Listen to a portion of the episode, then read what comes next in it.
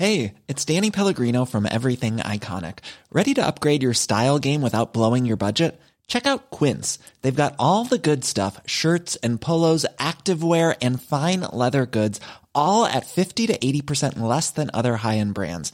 And the best part? They're all about safe, ethical, and responsible manufacturing. Get that luxury vibe without the luxury price tag. Hit up quince.com slash upgrade for free shipping and 365 day returns on your next order. That's quince.com slash upgrade. Hey, before we get started, I wanted to let you know about an upcoming Architecture on Stage event you might be interested in. At the Barbican Concert Hall this Friday, that's February 26th, the Architecture Foundation is inviting leading architects and housing experts to set out their vision for a renaissance of public housing. Chaired by former Peabody Development Director Claire Bennie, panelists include Pooja Agrawal, Mellis Haward, Paul Karakusevic, Adam Khan, Osama Shush, Joseph Zeal Henry, Russell Curtis, and Astrid Smitham, who you'll be hearing more from in a minute. To find out more about the talk and to book your tickets, follow the link in the show notes. And I hope to see you there. All right, now into the show. From the Architecture Foundation, I'm Matthew Blunderfield, and you're listening to Scaffold.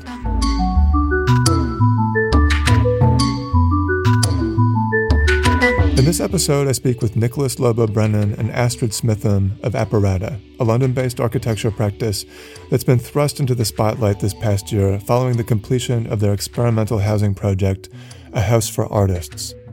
Nick and Astrid established Apparata in 2014, have taught together at the Royal College of Art, and currently run a design studio at the Kingston School of Art in London. Before setting up practice, Astrid was briefly a screenwriter in Berlin and Nick worked for Peter Zumthor in Switzerland and Florian Beigel's Architecture Research Unit in London, as well as teaching with Tom Emerson at ETH, where he helped establish the studio's live build projects. Nick also co founded a practice called Grupa in 2011. Until recently, Apparata's work focused mostly on subtle refurbishments of existing buildings, including the Old Manor Park Library in Newham and the White House in Dagenham, two projects commissioned by the nonprofit Create London. A House for Artists, also commissioned in part by Create, marks a real departure, though. Instead of adapting existing structures, the project proposes a model of housing that feels radical and new to London, in terms of the social life it makes possible between neighbors, as well as the public life it invites into its ground floor. This interview is a little different than usual. Instead of tracing the entire arc of Nick and Astrid's practice, we really focus on this one project its urban context, and the ideas embedded in the building itself, which we visited together last week on a brisk January afternoon. I met Nick and Astrid outside Barking Station, which is where the interview begins. Just to kind of situate us, we've just left the Costa Coffee across from Barking Station. I'm with Nick and Astrid, and we're on our way to a House for Artists. and we're warming up. It's like being uh, the beginning of Star Trek episodes. Star date 24. I think it's interesting to start recording here because yeah, like y- you you talk a lot, both of you, when you talk about the building, about the route to the front door, and in a way, it begins on the street. So to talk about this building, this specific project, really is to talk about this part of Barking, this part of the city. Yeah, I think we always like to meet people at the station, not right at the building. Because that way we can see the high street, usually a market. Sorry, should we go this Yeah, let's cross here. Mm-hmm. You two must have done this walk thousands of times by now. Uh, we know all the good places for lunch. Uh-huh. what stands out to you on your way to the site? What are you fond of? There's no empty shops for a start. It's like a really lively high street with loads and loads of independent shops. I don't know if it's like London from 20 years ago or something that's where it feels like a lot is still possible. No, what do you think? Yeah, I think so. I agree. I think it feels like a high street. Uh, it doesn't feel like there aren't so many London high streets left with this character anymore. Right. So down here, there's a market that's uh, several times a week. Um, you can get whatever. You can basically you, you don't have to leave the high street almost. You can get whatever you want in the high street. This is incredible. And I know what you mean, though. It's like th- there's not yet that sense of a corporate monoculture, Yeah, yeah, yeah. and the street is not sanitized and sterile. Yeah. And it's bustling with all kinds of people. It's extremely successful. Like there, there's only a few other high streets I can think of like this still in London. It right, it makes me a little bit nostalgic, like the, the, the London of my, my my childhood or something. And to compound that, that the sun is kind of hanging low in the sky now. It's around 2:30 or 3 o'clock. It's almost golden hour. There is a real kind of lambent nostalgia in the atmosphere right now. There is, yeah. I think everyone's happy it's Friday. Yes. And then this this goes down to the river, uh, where's the where there's the Barking Abbey, which is one of the former centres of British power you know, a thousand years ago. Uh, and the way we go is this way. And here, actually, from here is interesting. You can really see the history of British development. You get those kind of uh, two, three rise uh, um, developments from I don't know the, the early 20th, 20th century. Then you get these kind of 60s, 70s quite handsome blocks, and then you get these newer towers with their sort of paper thin facades. I mean, all of these didn't exist when we started the project, so they're really new. And one building has been demolished, which Although weirdly, we knew they were coming because uh, when, when we started the probe on the competition, we saw they had this master planning model that showed Barking with very many towers that weren't there yet. And so we knew that was the, the kind of context um, hadn't been built yet. And just to situate us now, we're standing at this in this square, this intersection. What is it called? What do we this is know? Station Parade, Station Parade. and Linton Road is, is this one. Completely. And then just down the road, just around the corner, there's um, the, uh, the muf Ruin. If you, I don't know if you're familiar with it, but a fantastic project. It made this kind of pseudo ruin, and that's just next to a large HMM development.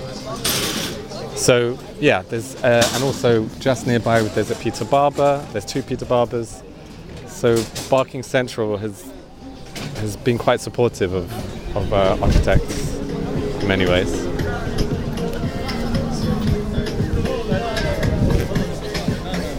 We're approaching the project now, which is very demurely revealing itself as we get closer. Kind of sandwiched in between two other projects. The idea is it comes from, it's like part of a parade of buildings, largely public, that come from the Market Street down to uh, the estate. The estate here used to be a kind of very typical post war figure ground estate. It was deemed to have failed and it was knocked down. Um, you know, it's as to whether it should be knocked down or not, but what they put in its place was this um, kind of urbanism based on streets from the last 20, 20 years. Um, and the site is the leftover site of the construction office.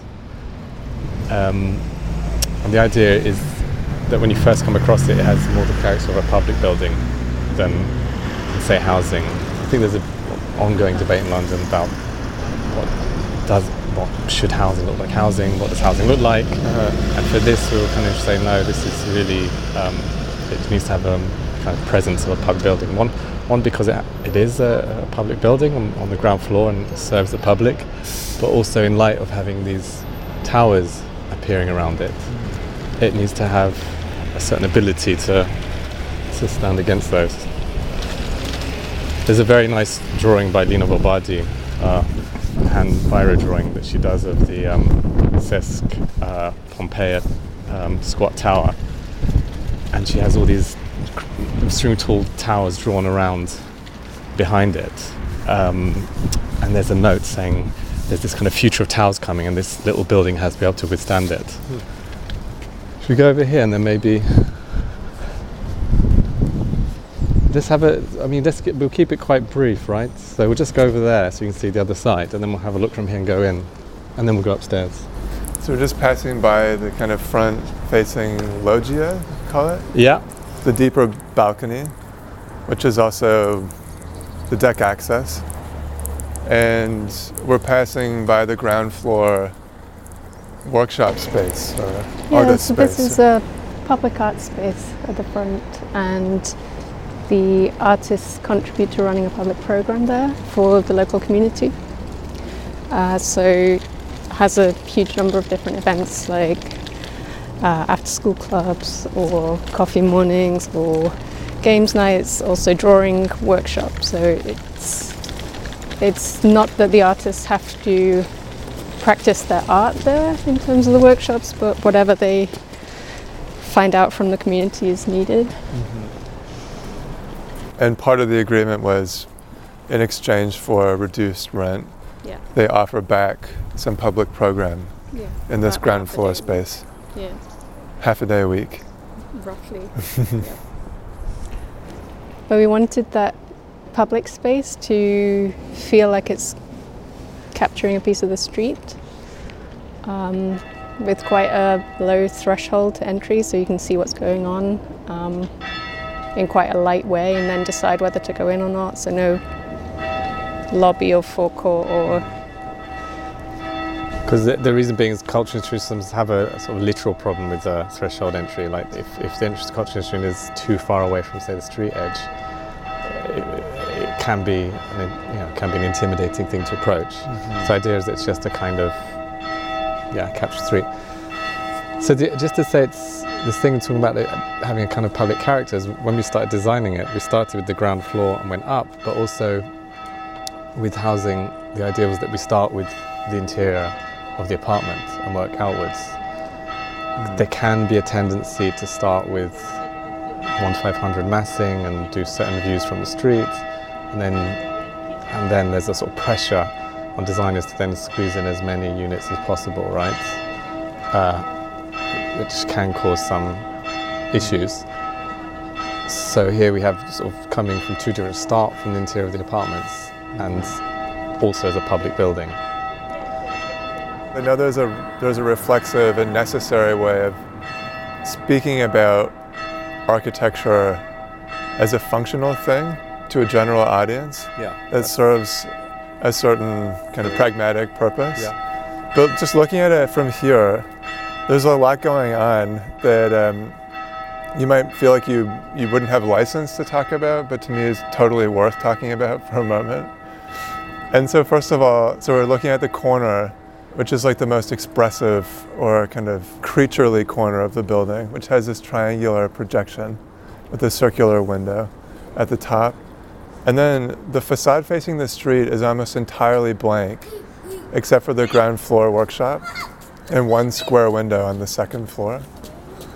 And you can see a bit of the silhouettes of the shadows of buildings across the street that kind of play out on this blank concrete facade.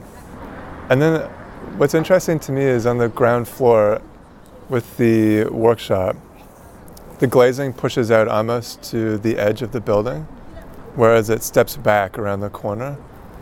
So the, the workshop's kind of meeting the street really intimately. And then there's this funny thing going on with the pier in between the glazing. The pier is projecting a bit more than everything else.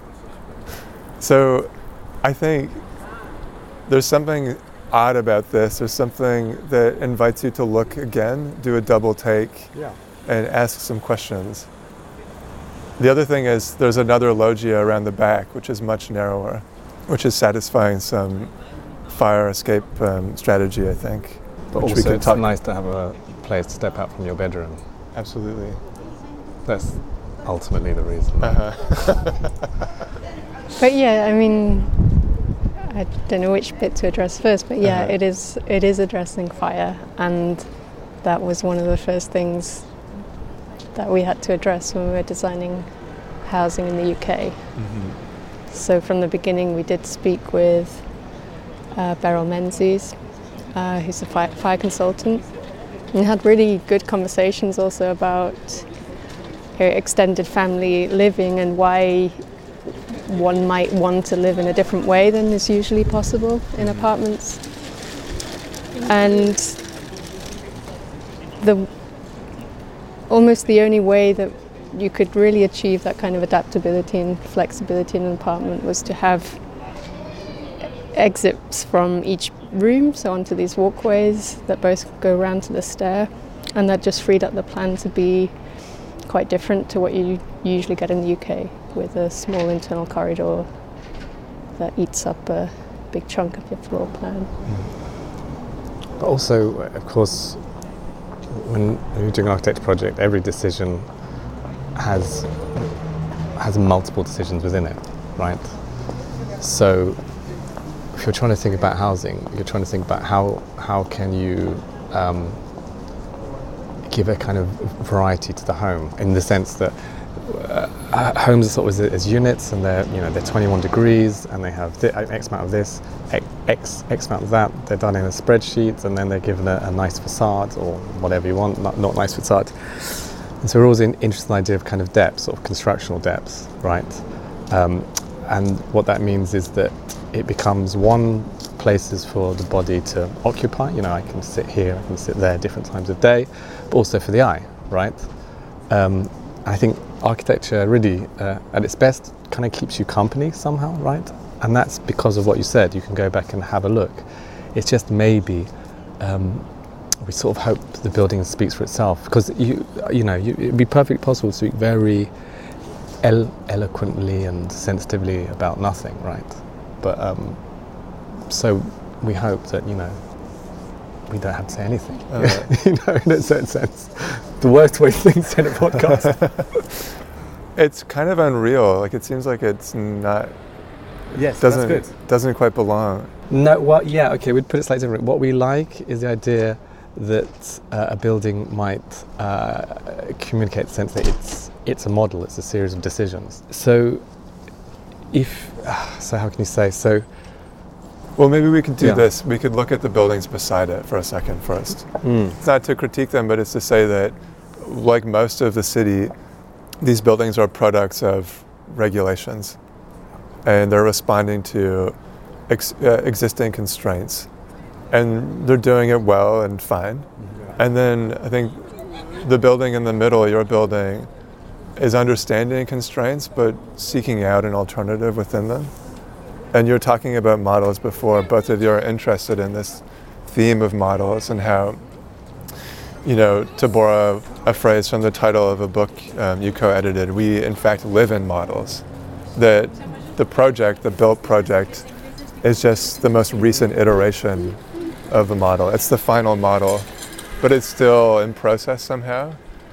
And there's this surreal feeling that when you think about architecture that way, everything becomes provisional and changeable. Everything becomes possible again when you think of the built fabric as just a collection of models.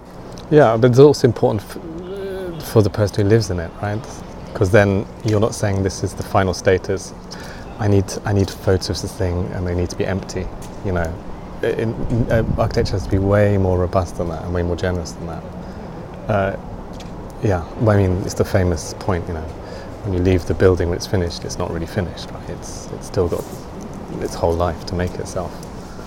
Yeah, I think what was the term you used? It was like that it's everything's possible or still changeable. I think that's really important to us, and I think we started even when we were just doing, say, um, studios at Old Manor Park Library, but that you you let people know what's structural and what isn't, so they know what to screw into and what not to screw into. And then you you don't have to say very much because if you've done that, then it's intuitive that you can change it, and it's like an invitation to change it.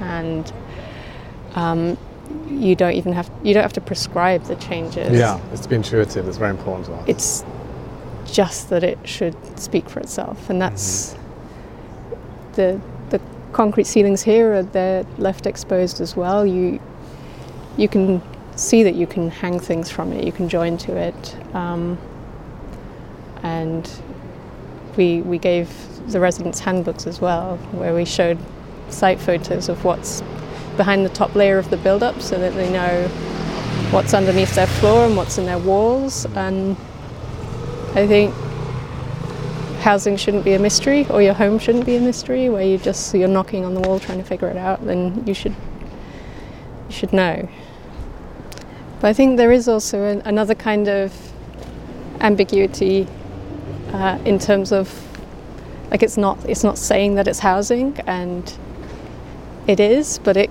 could also be a school. Like the the apartments are about the size of a classroom, so you could have a primary school in there, or you could have workshops. Well, this. So one, just to sort of inter- interrupt. One thing's it's kind of what Astrid's saying. This is we should see her drawings about it, but trying to. There's some problems with the idea of type, typology, right? And what lies underneath typology, and so the building's trying to work with that as well. Um, is there just a city type, you know, potentially, rather than it's a school, it's Yeah. housing, That's so true. It's so ambiguous, especially from the street elevation. It almost feels like an institution of some kind. And in fact, its name, A House for Artists, also Yeah, yeah. suggests it's not a typical kind of dwelling. So we're just coming through the courtyard now.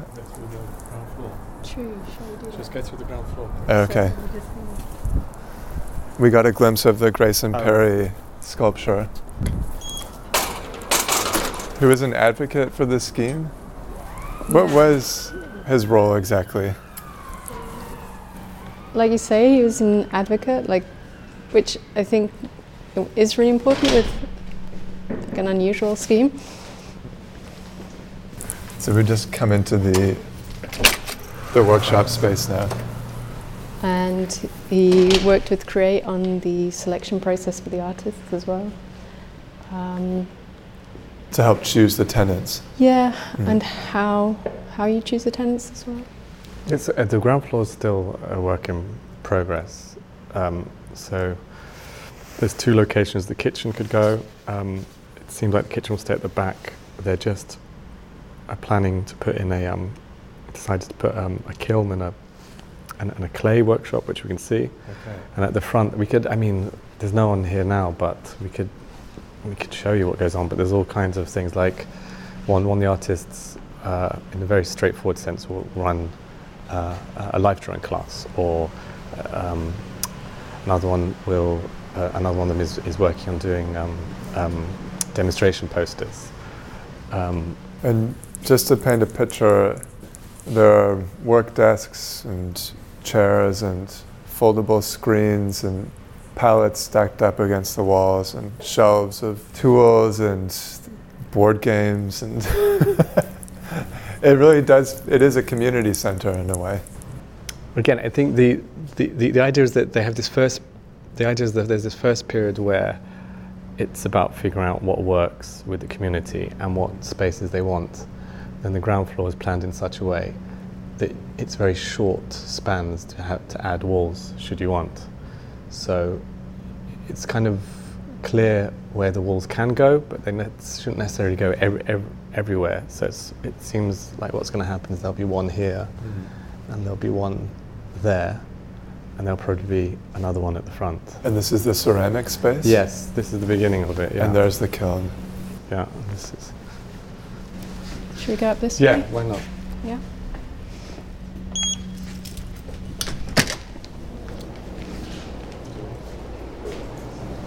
Should we walk? Sure, please. Oh, do you want to go and see the, um, the sculpture? Sure, we can take Yeah, quick because it might be dark soon, so So we just left the lobby and we're back out in the courtyard now, which is a pretty, it's a conventional courtyard, all paved, hard surface, and then there's this eccentric, um, childlike construction of a house or a series of houses. It looks like it's made of cardboard, but it's probably made of metal. And it's up on this um, funny kind of flamboyant pedestal. And this is the Grayson Perry piece. It's his first public sculpture. yeah. Really? I think it's the house he grew up in and his neighbor's house. It it's it resembles uh, the housing um, in Dagenham Estate, Becontree Estate. Okay. It's not that, but it, um, it recalls it, which is in the same borough and was once the world's biggest council estate. Hmm. And it's an homage to the just the importance of social housing. Yeah, to, to the suburbs, to uh, to the semi, to the to the terrace. You know that kind of particular type of British life and housing. And yes, it's supposed to look like cardboard, but no, it's it's, it's, it's metal. Well, I also- think it's supposed to look up. like something that might be in one of these back gardens, like Right. that somebody's Like a dollhouse themselves, like almost. a sort of DIY project. Mm. There's something very clearly naive about it as a sculpture. And to me, it suggests just how easy this can be, or how intuitive it is to live well or live comfortably. I mean, aesthetically, it's totally at odds with the building itself, which is incredibly severe by comparison. It's monolithic and massive and angular. But I think the ideas and the aspirations for warmth and conviviality are probably the same as we'll discover as we go upstairs and walk along these these shared uh, outdoor corridors. I think we were interested in the idea that uh, the idea that the building can have the material it has, but can still be light and jolly somehow. Um, So it could also be stacked children's blocks. Yeah, that's true. yeah. It's quite legible how it's put together. So this is just say this is it's solid concrete. There's no, it's one it's one continuous piece. Okay. But it's also structural, so it's not cladding. It's it's structural and it's facade and it's prevention of spread of flames. So it kind of does all those roles. Yeah, uh, the project originally was a, a, a- a glulam post and beam module with a precast concrete facade. Um, and then um, Grenfell happened, it was designed before Grenfell. And there, in the industry, let's say, there was a sort of sudden lack of confidence in timber, an inappropriate lack of confidence in timber, right? So it became very, very ambiguous as to what the rules were going to become. So the project ended up having to be in completely conventional materials, right? Traditional materials. So the options were steel or concrete or whatever. Um, but that gave an opportunity to kind of um, actually refine the pro- pro- project, strip it back, try and see what it's really doing. The, the intriguing thing is, is once you do that, then you really have to count count the, the, the amount of carbon per meter squared, right? This suddenly becomes it grabs your attention more, Mhm. right? Yeah, it seems to be a, a struggle that a lot of architects are facing now between these competing constraints of fire, safety, and carbon. That timber construction is no longer possible above a certain height in the city, and yet the alternatives are so carbon intensive. But this is concrete that's been mixed with other materials.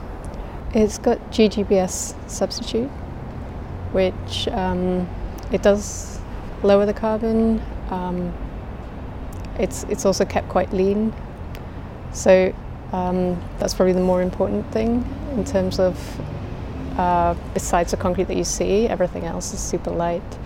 You know, GGBS isn't the solution for the long run because it actually comes from the steel industry. So it was a response for a particular moment in time rather than what we'd say is um, the approach we should keep using for the next 20, 30 years. So should we go upstairs? Yeah. Yeah. Should we walk up or go? Uh, let's walk, yeah.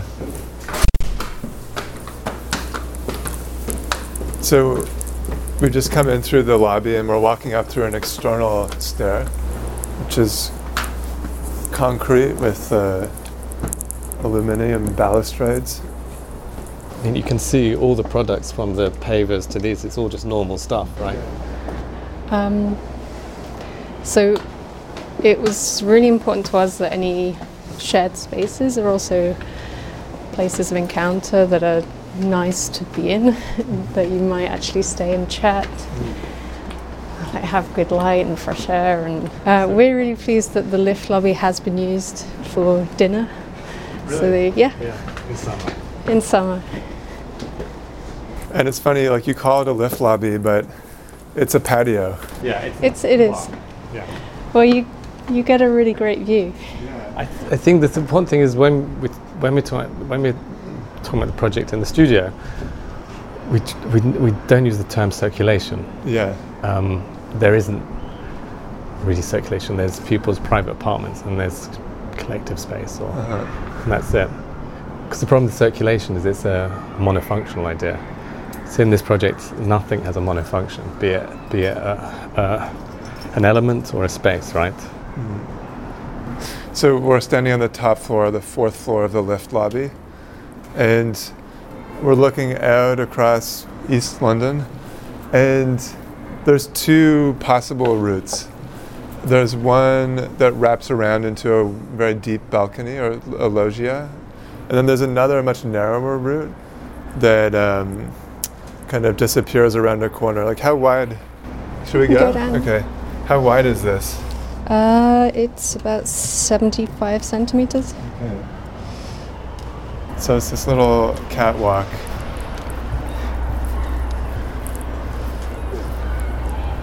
And then there's a low gate.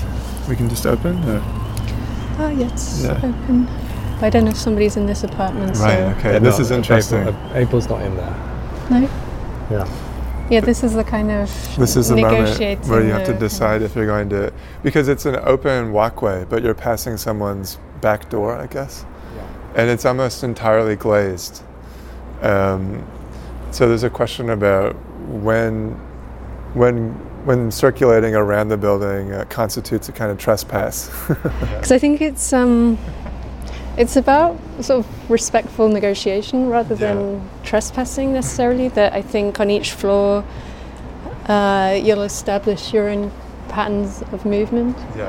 And I mean, we've talked to all, like all the residents a lot, and like they've they've only ever said positive things about having a shared terrace. Yeah. Like often, you know, that it it's really valuable to them to have that kind of shared space, and that seeing neighbours pass is this kind of feeling of safety and something they enjoy rather than a kind of intrusion. Um, and that m- might be one of the biggest assumptions that the project challenged is the sort of British idea of privacy Yes. and the idea that we all really need a lot of privacy. Um, and one resident put it really nicely that she felt like she'd been fed the lie that she doesn't need community all her life. And that privacy was really important to her and that she found that she had to give up a tiny amount of privacy to gain this whole new thing that she'd never had which was a community. And now she feels she has a community and thinks that's something she was missing out on that might have been useful at other times of her life. And um, yeah I think that was quite important to us to I think the other So- thing is almost no one has put curtains up. That is interesting.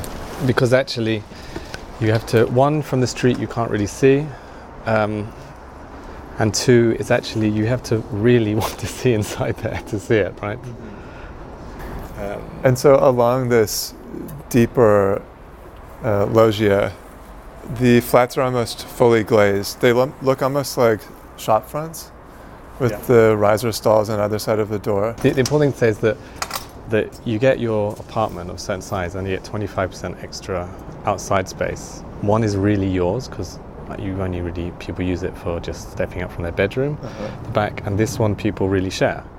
Uh, um, and that's very unusual to come to an apartment whereby the largest main living space is located on the shared space. I mean, it's also quite different to decks in general. Like, um,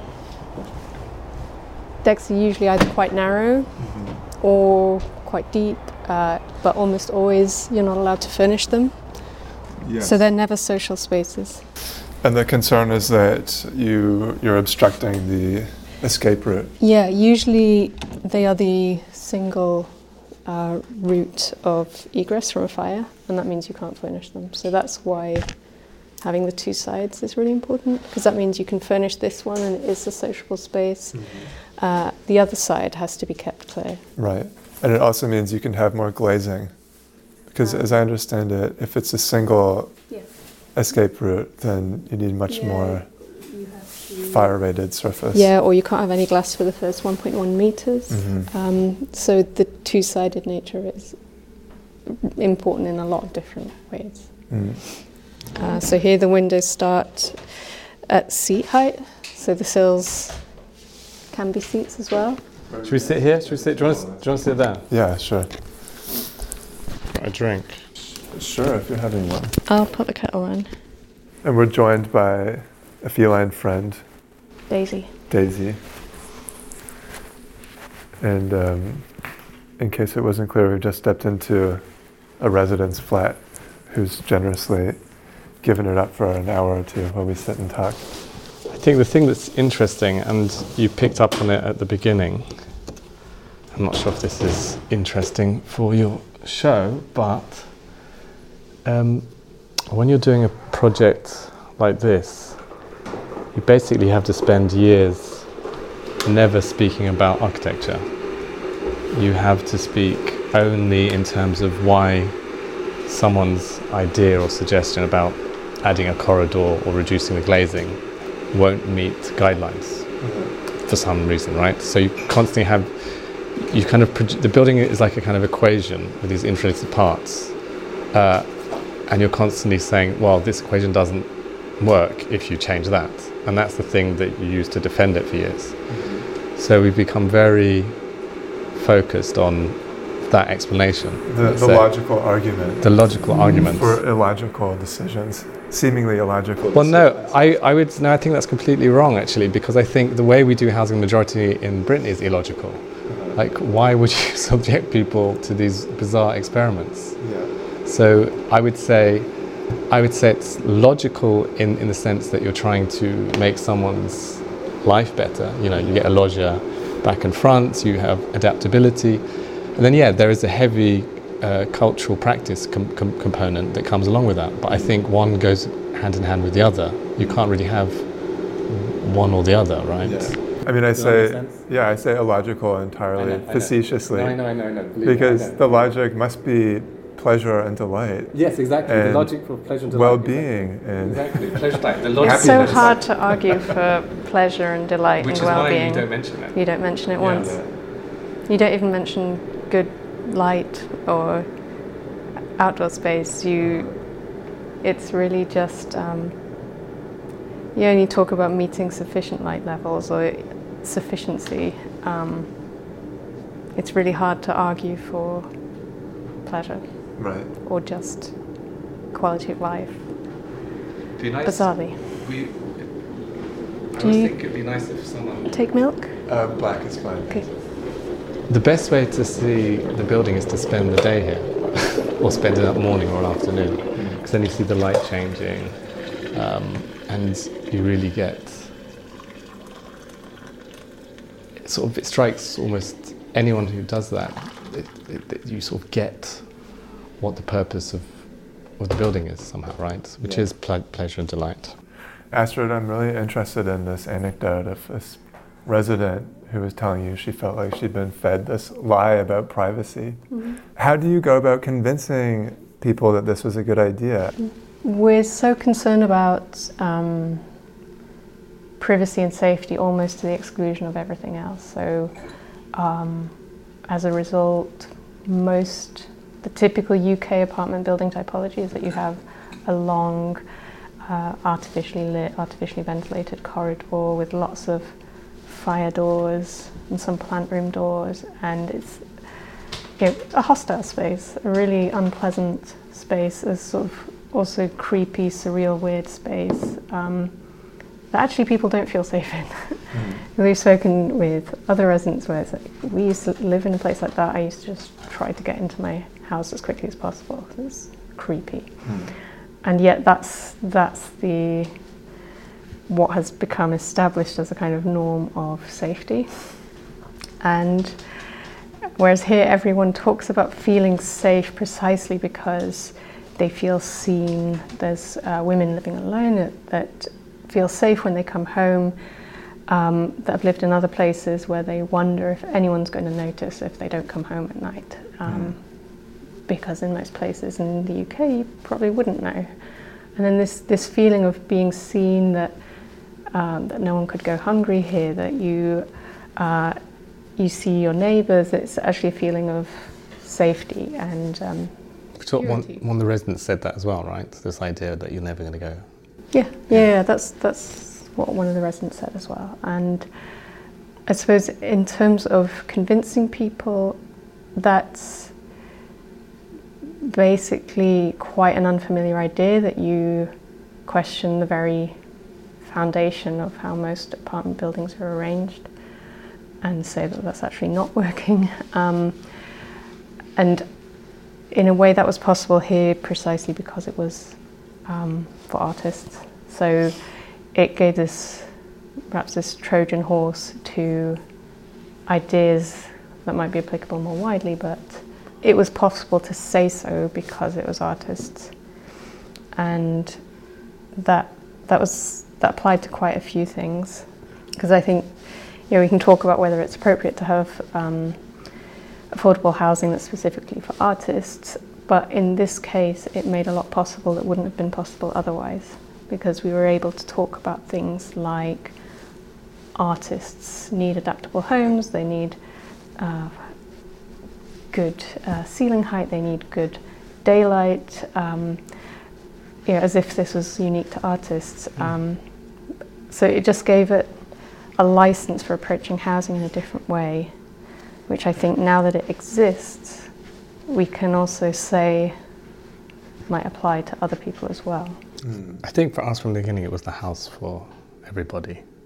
Um, as Astrid how she described it, it was a kind of way in to, to a way into question the, the, the typology, the, the, dominant typology that's emerged in the UK, a way to uh, unpick that and not do it and start again, like not go with all the assumptions of housing presently in mm-hmm. the, the majority of housing today.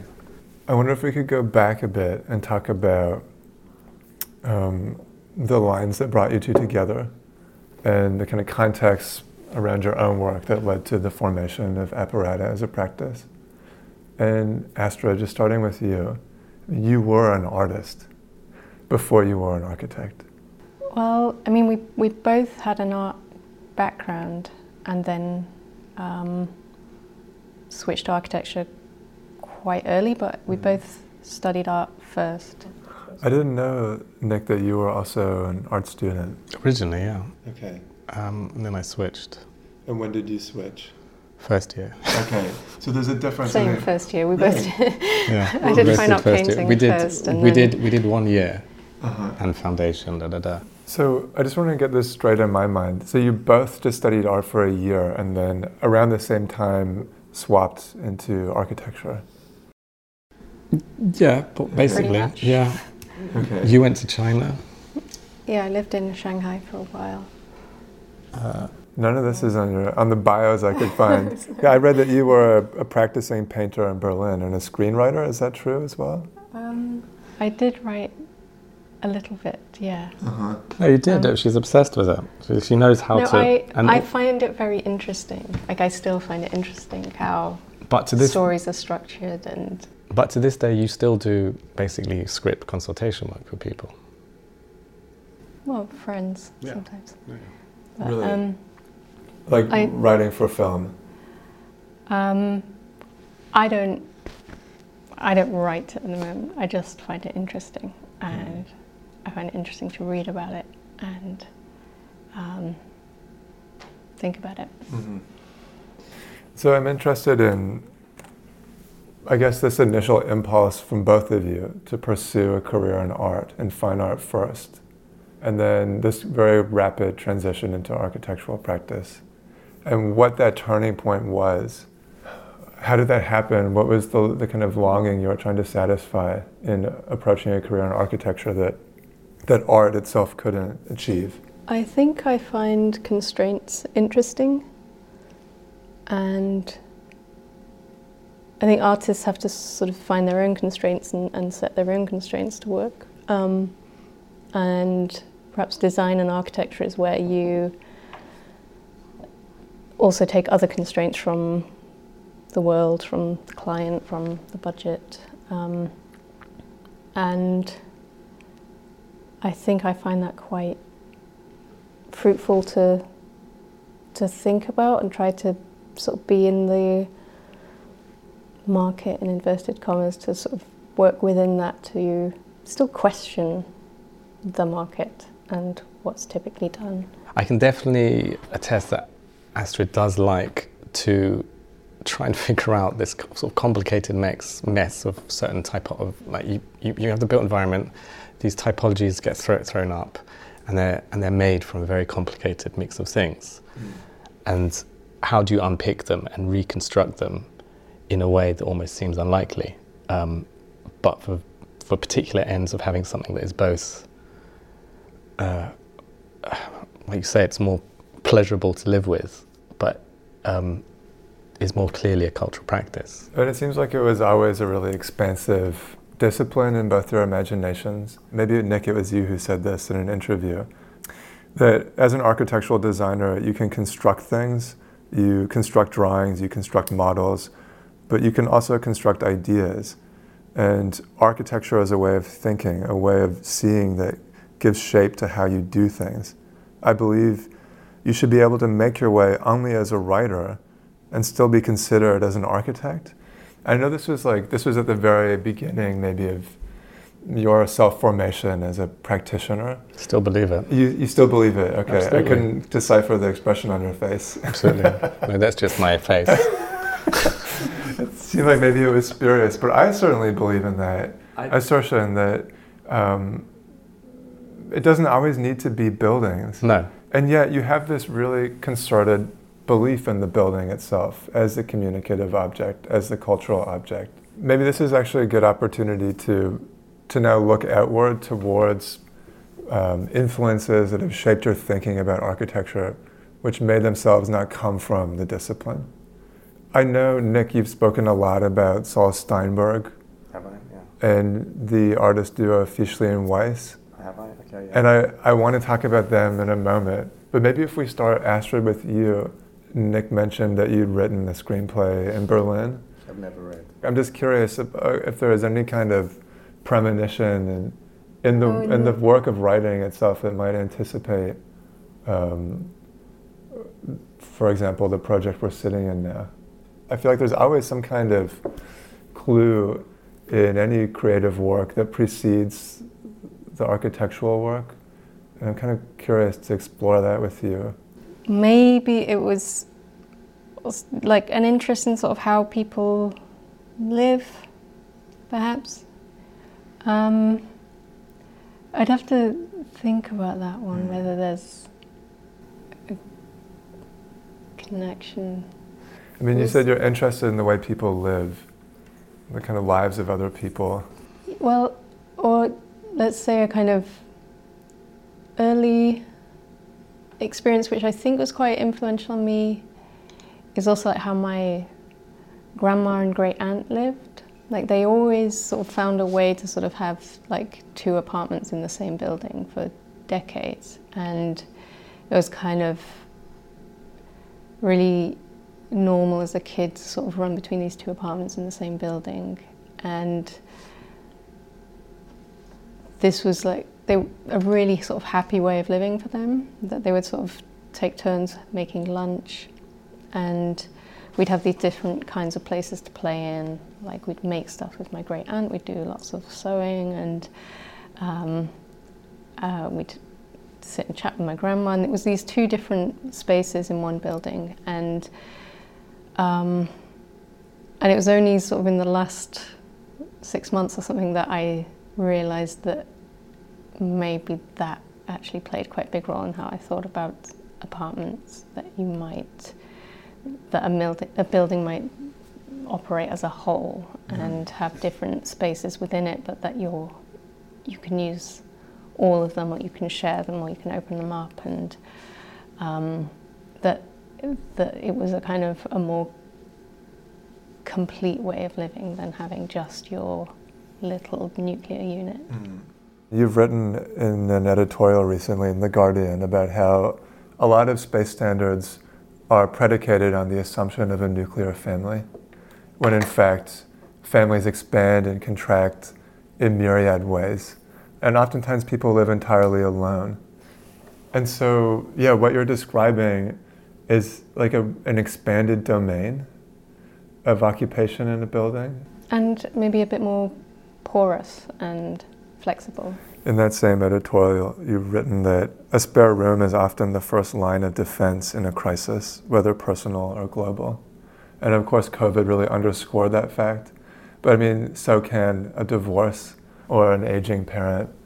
Yeah, so many things. Or you think about uh, grown up children that might have been independent for a while and left for uni, and then they realize that they can't make enough money to live or they're struggling again. And then if your parents have a spare room, then that can just bridge the gap until you figure things out. I mean, it's it, it applies in so many cases. Or uh, somebody's recovering from cancer, but a year later they they're on their feet again. It's just that spare bedroom just means people can figure it out within their own friendship and family structures. And it's it's bizarre that at the same time as cutting spending on social care, you also penalise people for having spare bedrooms when that spare bedroom could actually, in some cases, save on the social care by having safety nets within people's own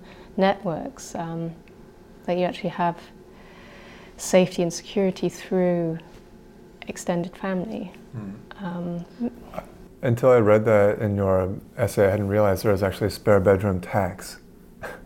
Yeah, in, in social housing. Uh-huh. Um, That's its informal name. It, yeah, it's its informal name. I think it's not technically a tax. I think it's that you. But in effect, that's what it amounts cuts. to. Yeah. I mean, all this is bringing us towards a certain model, maybe, for housing that is different than um, the one we currently have. And you've referred to it elsewhere as a feminist project, this project, A House for Artists. And I wondered if you could expand a bit on what that means beyond how you've just described it. I think it's it, it is those things that that there's more potential to share or define different structures um, to live with extended family or share with a neighbour or share childcare with a neighbour. On one of the floors, which we didn't see today, but you can open the doors between apartments, which I think uh, we would happily have done with a, another family with with a child just to share the load of childcare. And uh, there's also the working from home that these apartments are intended as places where you can work from home in different ways. So um, the living rooms are big enough to have space to work from home. Um, COVID showed us that most people were like perching on the side of their bedrooms somewhere mm-hmm. um, because most living rooms, according to normal space standards and normal design approaches, barely have space for a desk even. So there's not even that slightest bit of give. Mm-hmm. And the reason that extra space is possible isn't because the flats are any bigger than the, the minimum space standards. It's simply because there are no corridors or hallways. Exactly. So that seven or eight square meters that you lose to a hallway you just add that onto the living room. And that means you have space to subdivide the living room as well and make an extra workspace or a more informal division. Um, so there's there's that working from home aspect, which I think hits women more than men as well. That you uh, that the home can be more ambiguous, more sociable, a place of discourse. Um, uh, encounter that it's it's not this thing that's locked away for the man to retire in at the end of the day after he's been out all day. So I think it's it's um, I think that the privacy and the communality aspect comes into it as well. Mm. It's so exciting to think of feminist architecture as being about where the soft spot in the wall might be to make a new door mm. between flats, or how high the upstand on a window is, uh, or how much glazing, in fact, there is on a front facade. I feel like these types of concerns are entirely architectural and spatial, and yet so obviously social in their yeah. consequence. And yet, the discourse of feminist practice and design, often seems to ignore these very kind of prosaic questions. And maybe it's a, maybe it's an invitation actually to recover a feminism within architectural design itself. I feel I feel that a lot with this project. I feel like a lot of optimism for the kind of discussions it might enable, especially among students. I mean, maybe we could go there. How, how do you bring these concerns to a student audience, or how do you animate the urgency of these ideas amongst students? Maybe it links up a few things you've asked about art practice and how, what impact that has, and you're saying about certain forms of um, politi- politically driven critical practice. Um, I guess what we're always trying to do is you're trying to say that we, in a sense, we're doing a kind of activism, right? But the activism is entirely expressed and developed through, as you called it, prosaic things, right? The language, the grammar, the output is to do with the things that impact people's material lives. So literally, where is the door? Yeah, literally. How wide the is the walkway? Exactly. Exactly. It's literally that stuff, and it's it, and it can be because we've had sort of forty years of of a kind of critical practice schools, right, which has been very important, right, to completely try and change the curriculum. Um, there probably has to be room for the idea that the actual devices you use to engage in that work can be literally just construction, right, and space and architecture. And I guess that's what we try to do with the students. So it's not this either or, um, right? It's not either either it's architecture as autonomous discipline or it's social practice, you know.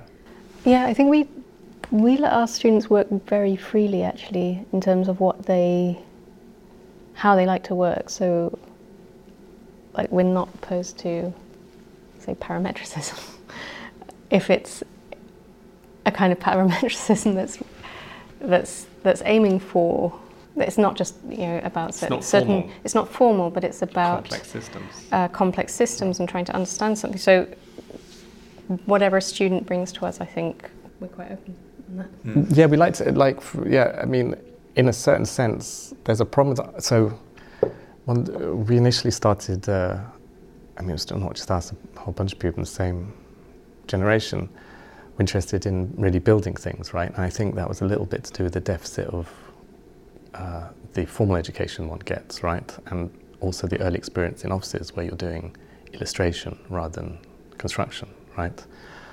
Um, You're kind of compensating through practice for a deficit in education. Or yeah so, so so so that's definitely an issue of of, of the kind of de-skilling of architectural education and also also of um, uh, younger members of the community like what what their jobs are right simultaneously at the same time you have to have like Astrid's saying quite a free a, a place to think very freely free of assumptions or try and break assumptions. And so we're trying to constantly balance those two out right? Because if you go straight from cons- just construction, construction, construction, I think that can be very limiting. Um, but equally, if you don't land in, like you say, the width of the door being a, a, a political ish, issue, then also it's a little bit useless, the big thinking potentially. The width of the walkway is determined by having 20 centimetres for plants, 1.1 metres for access, and 80 centimetres for furniture, Uh-huh. which we thought was the minimum to be able to use it really well, Hmm. I mean, something. while sort of still bringing in enough light. So that's I think I think something worth saying is something that can I say it? something that drives Astrid mad is double yellow lines, and this idea of the instruction rather than being intuitive, right? yeah. We like instructional spaces in the UK. Yeah. We make all our streets instructional. There's a plethora of line work on British streets. But in, in this case, it's about a suggestion or an invitation, but with a, a high degree of flexibility built in.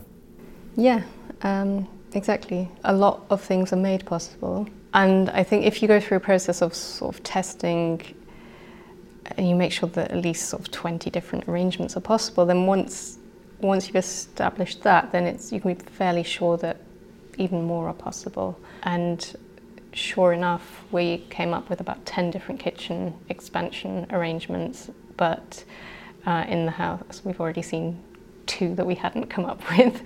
so it's, um, I think it is possible to design in a way that is specific but still allows a lot of things that you don't expect to happen. Mm-hmm. And I, th- I think for something to be really flexible and adaptable, the bits that you put in place are important. So I think it's hard to have total flexibility without some kind of framework. But you really have to test that framework quite rigorously mm-hmm. to make sure that people can then use and expand it in their own way. When you're talking about testing these possible reconfigurations or, or uses of a space, this is when I start to think about Steinberg. And Nick, what you've referred to in one of your lectures is the deranged order of his drawings. Um, and that word derangement has come up again in that We Live in Models introduction, where at the end of that intro, you've invited the reader onto an airplane and we're ascending into the clouds and we look down onto onto the city and um, you're referring to the deranged order of the termite colony. And i think this this kind of insane crazy abundance of possible ways of living is so exciting and so evident in steinberg's drawings could you talk a bit more about why his work is meaningful to you both, or what you draw from it besides that? He's an architect who became an artist, right? And then he, uh, there's also Lina Bo Bardi, who's an architect who became an artist, who became an architect, who became an artist, who became an architect. Yeah. And they, they met each other. They, they uh, so I think, as far, as far, as we can tell, because they lived in Milan at the same time. And they both have this drawing practice, mm-hmm. right? This kind of quite funny drawing mm-hmm. practice about small observations. I was trying to find one of Astrid's drawings in here, but this one, um, this one doesn't really ha- have have it. There's something going on there. Um, anyway, it's, many our son's drawings. Yeah, so um, yeah, I think what's really I remember Astrid once did a drawing of some plates and on tops of plates, on top of plates, on top of plates. You get ever ever smaller cups and ever smaller cut cutlery. And there's something in drawing you can sort of collapse scales some somehow. So the scale of the city and the scale of the tabletop can be the same thing. Um, and it's that kind of quality that really one can get somehow from a from a Saul Steinberg. On the one hand, you're looking at like a small deed of someone's life, but some, at the same time, it's a kind of epic um, scene on, well, it's the other way around. You're looking at epic scene, but actually it's somehow a strange little moment in life, right? And it's that quality, right? This kind of strange collapse of scale that is. And also just um, critically picking up on the absolute weirdness of what's been established as normal. Mm, exactly. Um, and realizing wow, that's absurd, actually. That thing that everyone says is normal. That's a weird experiment. Mm-hmm. and I think quite like that. Yeah, I think that's that's that's it. It's sort of healthy, productive skepticism, mm-hmm. and this kind of hu- a humor. One being able to point out the absurdities of life, but also yourself and what you're doing. Mm-hmm. Um, that's somehow important because also the building, like if you look at the building, I don't think it's a building that I believe you know doesn't take itself too seriously somehow. I hope. Anyway, you can be the judge of that. But um, for us, that's the quality that Lina Bo Bardi's drawings, Steinberg's drawings have. Yeah, the the creature creature like um, that you said when we were outside. I think maybe that's something from from those kinds of drawings as well. Mm-hmm. Mm-hmm. It's interesting that drawing becomes a tool for teasing out these absurdities, mm. the absurdities of the world as it is, mm. um, and inviting a way of thinking about the world as it could be. it reminds me too of the writer George Perec, who listeners of the show will be familiar with, uh, and links us to practices like 6A and Tom Emerson in particular, who's written about Perec in the past. But um, I mean, one of my favorite assertions of his, of Perec's, is that we must question our teaspoons, which is so ridiculous on the face of it. But uh, even the smallest quantum of convention um, stands to be interrogated somehow. And it sounds like for the two of you, that interrogation begins through the drawing. Yeah, Yeah. I think so. I think also, yeah, and conversation. I mean, Douglas will murder me for saying this, maybe don't piss me, but Doug, Douglas Murphy was saying, hey, you and Astrid, I imagine you two, when you're together, you don't really talk much. and it's like, no, no, it's the opposite. When we, it's just the two of us, we talk non-stop. Hmm. and it's, it's, it, it's, yeah, it's an incredible amount of analysis. And then, yeah, the drawings are the way to really kind of really talk about how something what its strangeness is or how, how it might work or how it might not work, right? Uh, just want to look at the time. Yeah, we have like five minutes left actually. I realize this has been way too short, but also I'm kind of fine with accepting the constraint. Maybe there is one more question or a way to end this interview, and hopefully there'll be many more, is on self presentation in a way. So, apparata as a practice has reached some kind of transition. Uh, it's in a moment where it's receiving more attention following high profile awards or nominations, whether it's the, the Stirling Prize you were nominated for or the um, Neave Brown Award, which you won last year. And I think with that comes more attention and more desire from a public for you to speak on behalf of yourselves and your work. And I'm just interested at the beginning of the conversation, there's a phrase that came up a few times, which was that the building speaks for itself. And I think a lot of architects would like to think that and have a lot of faith in what architecture can say for and on behalf of itself. And yet, at the same time, in this moment of a project being received, and in this moment of a practice kind of evolving into a more public role in a way, the architect at the same time must speak on behalf of the building. And I wonder what that transition has been like for the two of you, how you're growing into this role as a more public practice. And I have to caveat that by saying that your website right now has absolutely nothing on it. Provocatively. yeah. Yeah, we've we've not been um, we've not been that good at sort of social media or um, having a website. Well, to be honest, we weren't that interested in it. I'd say. I mean, I mean, maybe that's not the answer you're looking for, but I guess, I mean, the very direct way, we have decided that we want to write in public on and try and use it as a way to help discourse on certain topics. Well, I mean, like with the topic of feminism, for, for me, for us, it was always a feminist project. But I suppose it did occur to me that unless I say so, people might not know. I used to avoid talking in public at all, and now I'm actually uh, trying to do it. Um, partly because I, I think it's important that quiet women speak as well, but um, I think also to talk about these intentions within the building that um, maybe other people aren't talking about, but that were there and are important. Every design is making, whoever's it is, this design is making a kind of intended or unintended statement about the world. Uh, so every building is a kind of is saying, oh, this is what the city is like, this is what living together is like, right?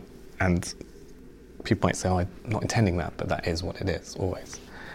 But it's definitely the case that we've done we've done a few projects and and, and uh, a few different things, but we've definitely found um, that it is quite helpful to kind of begin to talk about where what is the purpose of these ideas and where they're coming from. No, but we, we did like like Astrid says uh, says it, it it did occur to us that um, some things the building cannot say, so you have to say it. Nick and Astrid, thank you so much for your time. Thank, you. Thank you, thank you. Scaffold is an Architecture Foundation production. I'm Matthew Blunderfield, and I make the show. The theme music is composed and performed by Luke Blair. Subscribe to Scaffold on iTunes or wherever you get your podcasts, and follow the show on Twitter and Instagram at scaffold underscore podcast. If you like the show, spread the word. Leave a rating on iTunes while you're at it. Thanks to Nick and Astrid. Special thanks this week to Lorenzo Iandelli and Jack Swanson. Thanks as always to Scandal Lynn. And thanks to you for listening. I'll see you next time.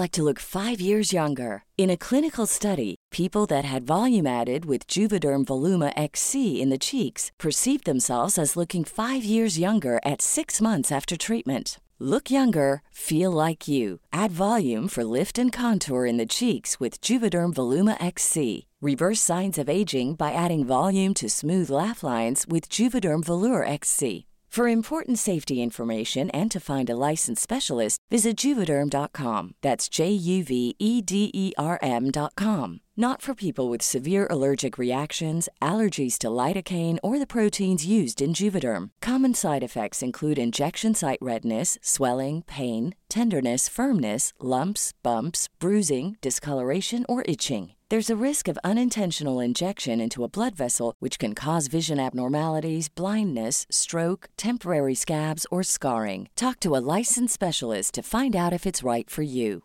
Planning for your next trip? Elevate your travel style with Quince. Quince has all the jet setting essentials you'll want for your next getaway, like European linen, premium luggage options, buttery soft Italian leather bags, and so much more. And is all priced at 50 to 80% less than similar brands. Plus, Quince only works with factories that use safe and ethical manufacturing practices. Pack your bags with high-quality essentials you'll be wearing for vacations to come with Quince. Go to quince.com/pack for free shipping and 365-day returns.